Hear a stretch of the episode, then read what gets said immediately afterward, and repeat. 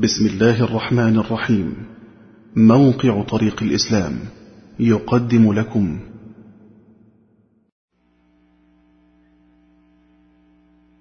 إن الحمد لله نحمده ونستعينه ونستغفره. ونعوذ بالله تعالى من شرور أنفسنا ومن سيئات أعمالنا. من يهده الله فلا مضل له ومن يضلل فلا هادي له.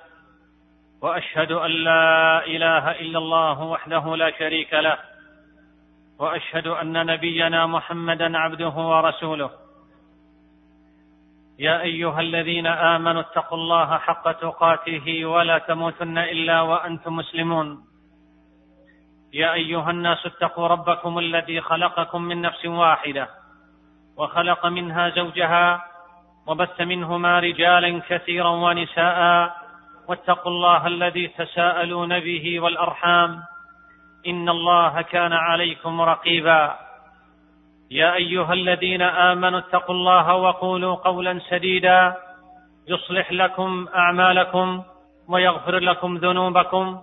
ومن يطع الله ورسوله فقد فاز فوزا عظيما. أما بعد أيها المسلمون. منذ أحداث ما يسمى بالحادي عشر من سبتمبر لعام 2001 للميلاد أعلنت بعض دول الغرب مواجهة الإسلام والعالم الإسلامي تحت شعار الحرب على الإرهاب. وازدادت أيها الأحبة تلك المواجهة وضوحا وشراسة مع مضي الأعوام التي تلت ذلك الحدث. كما حدث أيضا نوع من التطور والتغير في تلك السياسات الموجهة تجاه الإسلام والعالم الإسلامي وهو ما يمكن أن يقسم إلى مرحلتين مختلفتين من مرحلة المواجهة. المرحلة الأولى بدأت عقب أحداث ما يسمى بأحداث سبتمبر واستمرت حتى نهاية عام 2006 للميلاد. وهي مرحلة تنحسر تدريجيا لتفسح الطريق للمرحلة الثانية من المواجهة التي تختلف بوضوح تختلف بوضوح عن المرحلة الأولى التي نجحت إلى حد ما في تحقيق بعض أهدافها. لقد بدأت معاشر الأحبة المرحلة الأولى من مواجهة الإسلام والعالم الإسلامي بشكل دولي تقوده بعض دول الغرب بعد أحداث سبتمبر مباشرة وركزت على مجموعة من الأهداف الرئيسة استهدفت تغيير الإسلام من ناحية وتحييده من ناحية أخرى وإبعاد المسلمين عن الإسلام من جانب ثالث ووضعت الخطط والبرامج الساعية لتنفيذ هذه الأهداف ومن بينها تفريق الصف المسلم هذا اولا. دعم الحركات الطائفية والمذهبية. ثانيا تحييد الإسلام ما أمكن عن الحياة العامة. ثالثا تقزيم العمل الإسلامي والخيري بكل الطرق الممكنة. رابعا تكوين جبهة دولية تساند المشروع الأمريكي الذي اتخذ له مسمى محاربة الإرهاب أخيرا. واستمرت تلك المرحلة حتى بداية عام 2007 للميلاد الذي شهد الانتقال إلى ما يمكن أن يسمى بالمرحلة الثانية من المواجهة مع الإسلام والتي بدأت تتخذ سمات وآليات مختلفة عن سمات المرحلة الأولى من المواجهة. أيها المسلمون تتسم المرحلة الجديدة بخطورة أكبر فهي تهدف إلى إعلان الحرب الشاملة على العالم الإسلامي من ناحية والتخطيط للقضاء على الإسلام ومحو تأثيره الدولي واستعداء العالم أجمع عليه من ناحية أخرى. ومن بين الوسائل التي ظهرت في المرحلة الثانية لتحقيق ذلك تشجيع الردة عن الإسلام وتخدير وتغييب عموم المسلمين عن المواجهة من خلال شعارات التعايش والتسامح إضافة إلى السعي نحو استعداء العالم بشكل مباشر على الإسلام. وغير ذلك من الأهداف التي يمكن استقراؤها من الخطط والمشروعات الغربية المعلنة. أيها المسلمون اهتم الغرب بمناهج تدريس العلوم الدينية في عالمنا. وبدأت الإدارات الغربية ترصد محاضرات الدعاة وكلمات الوعاظ حتى القنوات الفضائية التي لا تجاهر عادة بعداء الإسلام أصبحت ترصد ذلك صباح مساء. وأعلن الغرب أن هناك حاجة إلى إعادة فهم الإسلام في ضوء متغيرات العصر. العبارات جميلة وبراقة والهدف ماكر والأسلوب نجح من قبل. دعم الغرب خلال المرحلة الأولى من المواجهة العديد من البرامج التي تهدف إلى التخفيف من أثر الإسلام على الحياة اليومية في العالم الإسلامي. ومن ذلك تغيير المناهج الدراسية الحد مما ينشر في الفضائيات مما يمكن أن يعد معاديا للسامية أو مخالفا للقيم العالمية ومن ذلك أيضا الضغط على الحكومات من أجل من أجل تحييد وتقييد دور المساجد وإتاحة فرص متساوية للجميع في التعبير عن رؤيتهم لدين الإسلام وعدم الحجر على أي فكر بدعوى المساس بمسلمات عقدية بعينها كما سعى الغرب بشكل واضح إلى استبدال كل جمعيات العمل الإغاثي الإسلامي أو المؤسسات الخيرية بمؤسسات محلية لا ترتبط بالدين بدعوى مقاومة الإرهاب.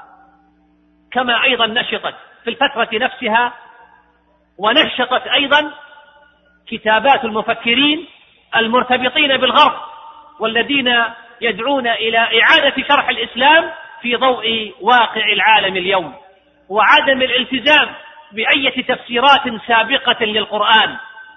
وأبرزت وسائل الإعلام الغربية رموزا لما يسمى بالتنوير في العالم العربي. ويقصد به في معظم الأحيان الهجوم على الإسلام أو محاولة إقصائه من الحياة العامة للمجتمعات الإسلامية. أيها المسلمون. وبعد هذه المقدمة القصيرة ولعلي أيضا في هذه الخطبة القصيرة أذكر وسيلتين من وسائل الغرب الماكرة الجديدة في الفترة الحالية ضمن خططهم للهجمة على الإسلام. الوسيلة الأولى تحييد دور المسجد من الخطوات الهامة التي تبنتها جهات غربية في معركة التعامل مع القوة العقدية والفكرية للأمة الانتقال الحاد من مشروع التغريب إلى مشروع التغيير أي من مشروع تغيير المسلمين إلى مشروع تغيير الإسلام وكان من أهم خطوات تحقيق ذلك تحييد دور المسجد خارج معادلة التأثير على المسلمين. لقد لاحظ مفكر الغرب منذ قرون طويلة أن الطريق الأمثل للتخلص من تأثير الدين يكمن في تهميش مكان دور العبادة وارتباط الناس بها ونجح مخطط ما يسمى بالنهضة العلمانية الغربية في إبعاد الإنسان الأوروبي عن الكنيسة من ناحية وتحويل الكنيسة أيضا إلى مركز اجتماعي لا ديني من ناحية أخرى. وقد شهدت سنوات المواجهة بين بعض الدول العربية وبين الجماعات الإسلامية أن المنافسة على سيادة المسجد تحسم دائما لصالح التيارات الشعبية والجماعات الإسلامية بصرف النظر عن قربها أو بعدها عن المفهوم الصحيح والمعتدل للإسلام.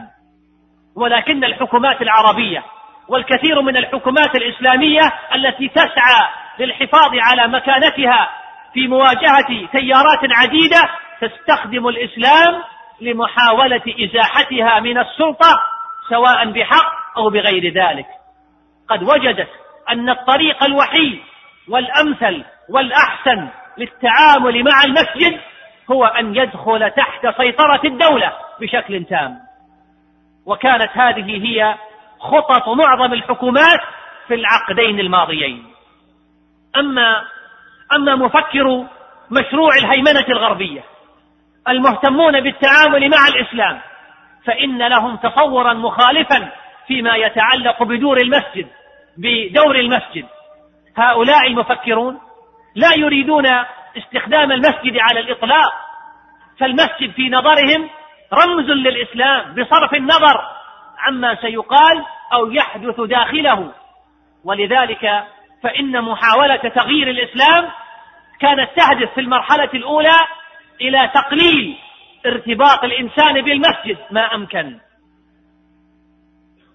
ونقل ونقل ساحة النقاش والفتوى والفكر والدعوة إلى خارج المساجد لتنتقل إلى إلى الفضائيات أو إلى جمعيات المجتمع المدني أو المنتديات الفكرية أو الإعلامية. وهذا ما هو حاصل الآن. وعندما ينقل النقاش أيها الأحبة وعندما ينقل النقاش حول الإسلام إلى خارج المسجد تنفتح الكثير من الفرص لأنصار مشروع تغيير الإسلام فعندها يصبح عالم الدين مجرد طرف في النقاش ويمكن أن يتم التغلب على أفكاره من خلال الحيل الإعلامية والتسويقية وغيرها من الطرق التي لا تمت إلى الرسالة أو المضمون بصلة. فهل أدركتم فهل أدركتم اللعبة أيها المسلمون؟ ورغم أن تصورات الغرب في تلك الفترة لتغيير الإسلام كانت متنوعة إلا أنها كانت تصورات إلا أنها كانت تصورات يجمعها قاسم مشترك وهو عدم الاعتماد الكلي عدم الاعتماد الكلي على التيارات العلمانية أو الليبرالية العربية للقيام بذلك. فهذه التيارات رغم تبنيها المناهج العلمانية والليبرالية الغربية إلا أنها في مجملها تتوقف عندما يتعلق الأمر بالإسلام كونه دينا. التفسير الغربي لذلك أن بعضا منهم يحمل بين جوانحه قلبا لا يزال به نور الإسلام وبعضهم الآخر يدرك أن المعركة خاسرة وهناك من لا يرى إشعال الصراع حول الإسلام حتى وإن كان ذلك ما يطلبه منه أسياده الغربيون. ومن أجل التغلب على ذلك لجأ الغرب إلى طريقين. لجأ الغرب إلى طريقين. الأول التدخل المباشر لتحقيق الهدف المطلوب من خلال ما يسمى باستخدام القوانين الدولية والذراع العسكرية والاقتصادية. أما الطريق الآخر فهو الضغط المباشر على الدول والحكومات العربية والإسلامية لاتخاذ ما يراه الغرب من خطوات لتحقيق الهدف المطلوب وهو تغيير الإسلام.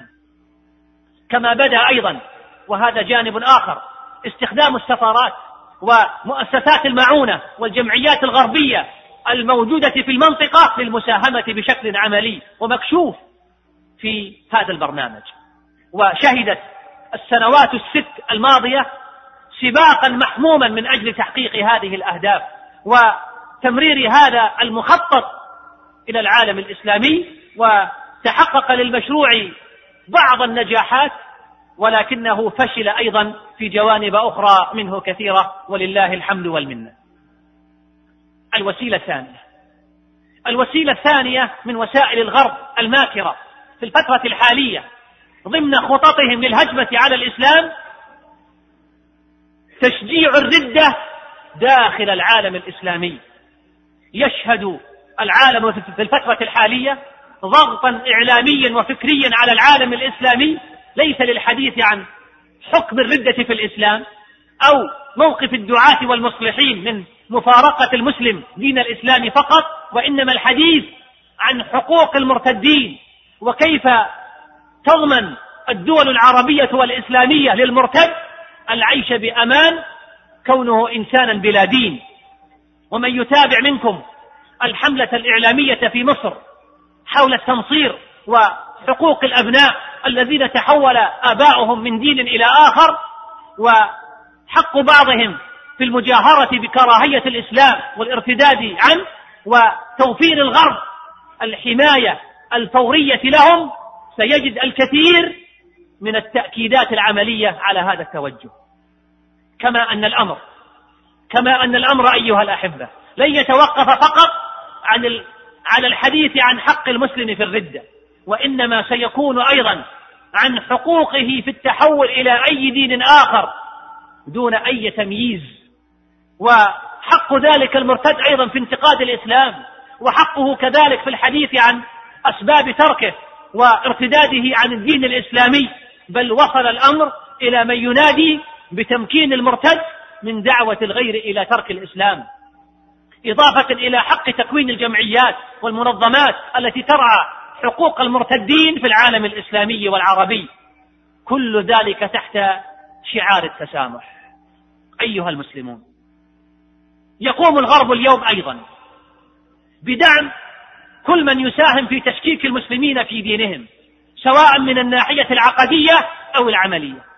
ونسمع اليوم ونسمع اليوم بل ونقرأ إثارة النقاش حول المسلمات في الإسلام مثل حجية سنة النبي صلى الله عليه وسلم أو سلامة القرآن من التحريف أو صلاح أحكام الإسلام لكل زمان ومكان وغيرها من المسلمات. وهناك اهتمام عجيب من قبل أعداء الأمة من الغربيين وأذنابهم من العلمانيين والليبراليين بمحو تميز المسلمين في المظهر من خلال الهجوم المستمر والمتواصل على الحجاب واللحية وغيرها من المظاهر الواضحة للالتزام بالإسلام والتشكيك في الحاجة إليها أو تشويه مظهرها وكذلك دعوة المسلمين إلى عدم الالتزام الحرفي بها.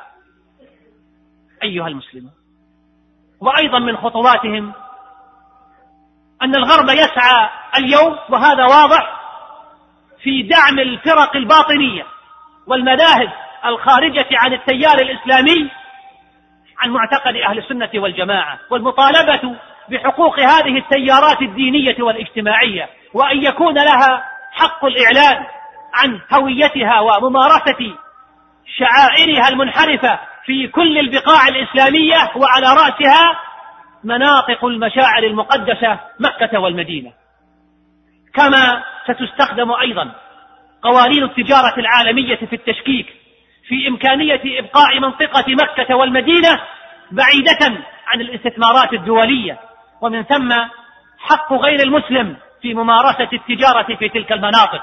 المهم أن الغرب سيستخدم جميع القوانين والنظم الدولية التي تمت صياغتها خصيصا لدعم مشروع الهيمنة في تشكيك المسلمين في دينهم ودعم كل من يحارب الإسلام. نسأل الله جل وتعالى أن يرد كيدهم في نحورهم وأن يبصرنا بواقعنا وما يحاك ضدنا وأن يحمي بلاد المسلمين من كل شر ومكروه. إنه ولي ذلك والقادر عليه. نفعني الله وإياكم بهدي كتابه. واتباع سنة نبينا محمد صلى الله عليه وسلم أقول هذا القول وأستغفر الله لي ولكم فاستغفروه إنه هو الغفور الرحيم. الحمد لله على إحسانه وأشكره على توفيقه وامتنانه وأشهد أن لا إله إلا الله وحده لا شريك له تعظيما لألوهيته وربوبيته وأسمائه وصفاته وأشهد أن نبينا محمدا عبده ورسوله الداعي إلى جنته ورضوانه فصلوات ربي وسلامه عليه وعلى آله وعلى أصحابه وسلم تسليما مزيدا. أما بعد أيها المسلمون لقد كثر ترديد مصطلح التعايش مع الغرب على أبناء العالم الإسلامي طوال الأعوام الماضية. رغم أن الغرب أيها الأحبة لا يمثل من العالم أجمع إلا أقل من عشرة بالمئة من السكان. وأن هذا الغرب هو من يجاهر اليوم بالعداء للإسلام والعالم الإسلامي طوال الفترة الماضية. تستخدم الحكومات الغربية كل وسائل الضغط الفكري والثقافي على الأمة الإسلامية من أجل تأكيد وترسيخ فكرة التعايش مع الغرب وسياساته تحديدا. والعديد من العلماء والدعاة مع الأسف ممن تأثروا سلبا بأحداث سبتمبر أصبح لا هم لهم إلا التأكيد على حاجة المسلمين إلى تعلم التعايش والالتزام به في كل الظروف. أيها المسلمون إن فكرة التعايش فكرة براقة وجميلة في ظاهرها إن لم تخالف الشرع بالطبع. ولكن هل من يرفض التعايش لابد أن يتهم مباشرة بأنه إرهابي أو أنه محرض على الإرهاب؟ ماذا عمن يرفضون التعايش مع الاحتلال ومن لا يقبلون التعايش مع ظلم شعوب ودول بعينها لشعوب أخرى بالقهر والهيمنة. ما المانع في هذا الزمان أن أرفض التعايش مع من يريدون الإساءة إلى ديني أو من يريدون تغيير هوية الأمة التي أنتمي إليها أو يريدون سرقتها أو الهيمنة على شعوبها دون أن أتهم بالغلو أو التطرف أو الإرهاب. إن التعايش إن التعايش قد يكون مطلوبا وجميلا في كثير من الأحيان عندما لا يتعارض مع المسلمات العقدية والعملية لهذه الأمة. ولكنه كذلك يكون غير ممكن وغير مقبول إن اختار الطرف المقابل الظلم والبغي والاعتداء والعدوان. ولا أظن ولا أظن أنه يوجد شعب في هذا العالم تعايش مع جميع الشعوب طوال.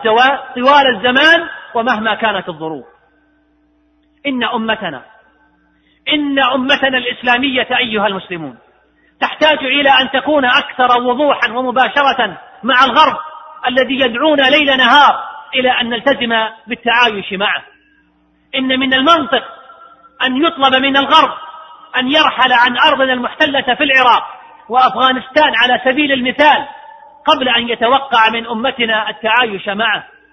ويحتاج أيضا الكيان المسمى بإسرائيل أن يعي أن التعايش معه غير ممكن ولا يمكن أبدا ما دام هناك مسلم واحد يعيش يعيش على هذه الأرض فسيقاتله حتى آخر قطرة من دمه.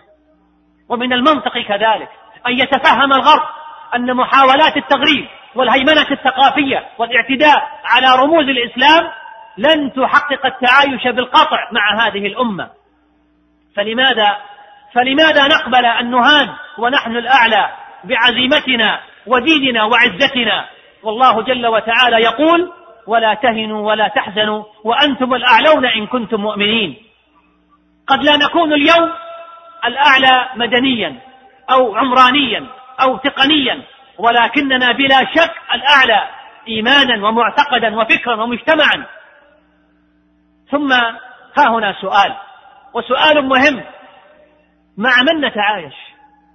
هل من يسخرون من الرسول عليه الصلاة والسلام ويصورونه على صورة كلب ورأس إنسان بل ويدافعون عن حق نشر ذلك دوليا يستحقون منا التعايش معهم؟ هؤلاء هؤلاء ينبغي أن يعلن الحرب عليهم. هل من يسخرون بقيمنا وتاريخنا وعقيدتنا ويحتلون أرضنا ويهينون شعوبنا يستحقون أن نمد إليهم أيدينا نطالبهم بالتعايش وندعوهم إليه؟ لما لا ندعوهم أولا إلى العدل والإنصاف وإلى احترام الأنبياء والرسل؟ أيها المسلمون إن الدعوة إلى التعايش مع الآخر من قبل الغرب هي خديعة كبرى تمرر على هذه الأمة في هذه الفترة. فهل نحن غير متعايشين مع العالم؟ وهل نحن بحاجة إلى من يذكرنا بالتعايش حقا؟ إن الأمة الإسلامية في واقعها اليوم متعايشة مع معظم شعوب الأرض. فليس بيننا مثلا وبين الصين واليابان أو أمريكا الجنوبية أو أوروبا الشرقية أو إفريقيا أي مشكلات؟ بل إنه ليس بيننا وبين معظم الشعوب الغربية أيضا أية مشكلات.